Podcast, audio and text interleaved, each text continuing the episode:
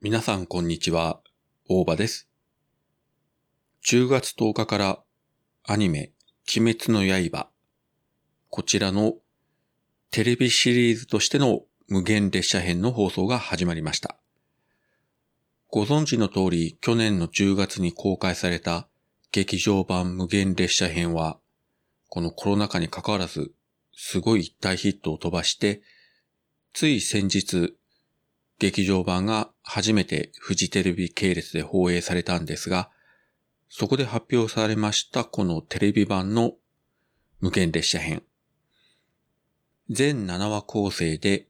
第1話は完全なオリジナルの展開。要は原作にもなかったアニメならではの話で、縁柱、煉獄教授郎が無限列車に乗り込むまでのその前の話ですね。これが第1話になってます。そして第2話から第7話が劇場版を分割して、で、トータルで約70カットの新作シーンが追加されて、毎週テレビ版として放映されると。そしてそれが終わった後に、えー、原作の遊郭編を初アニメ化という流れで、えー、進んでいく予定になってます。まあ、この劇場版をですね、分割してテレビシリーズに使うというのが、まあ、パッと思い浮かんだのが相当古い話なんですけれども、1978年、昭和53年8月に公開されました、さらば宇宙戦艦ヤマト。大ヒットしましたけれども、これのテレビ版宇宙戦艦ヤマト2というのが、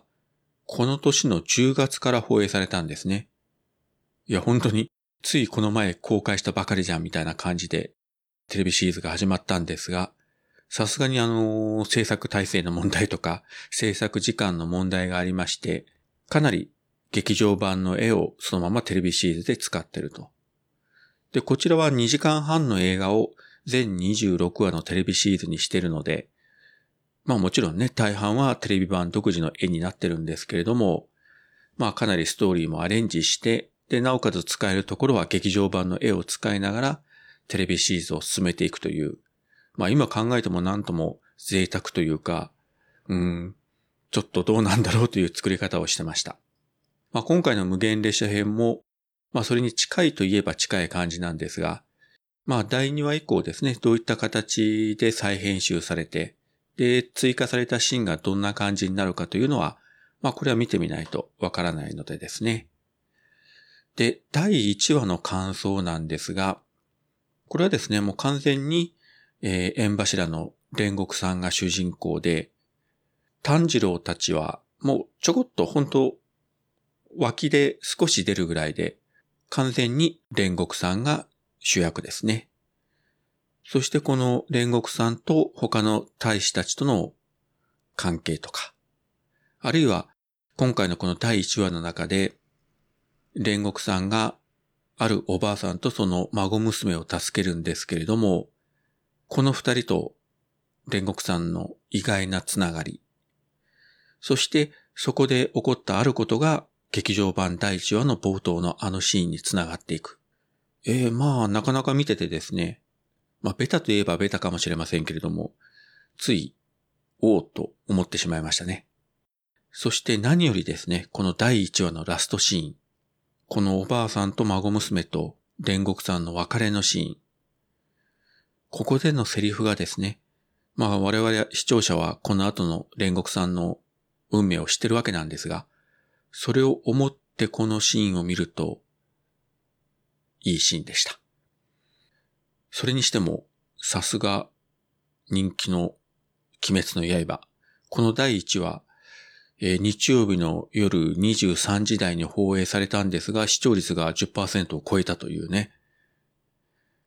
みんなすごいなと思って、自分は今日仕事から帰ってきて配信の方で見たんですが、もちろんこの人気作品ですから、ネットフリックス、アマゾンプライム、 Huluなど、えー、各種配信サイトで視聴可能になってますので、まあ、地上波の放送を見逃したとか、録画失敗したとか、えー、そもそもそんなの知らなかったという方はですね、まあそういうネット配信の方でご覧いただければと思います。さあ、そして来週からがいよいよ劇場版そちらの方の話に入っていくんですが、ね、つい先月劇場版の放送を見たんですけれども、また、あのシーンに感動するんじゃないかと思います。まあ、煉獄さんはですね、原作でもそうだったんですが、あまりこう、出番が多くないというか、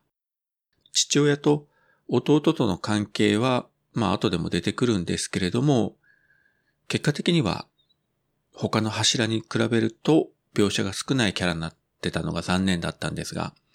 まあ第1話を見れば少しでもその部分が保管できたかなという気がします。何はともあれ本当に素敵なキャラクターなので、彼の戦いをもう一度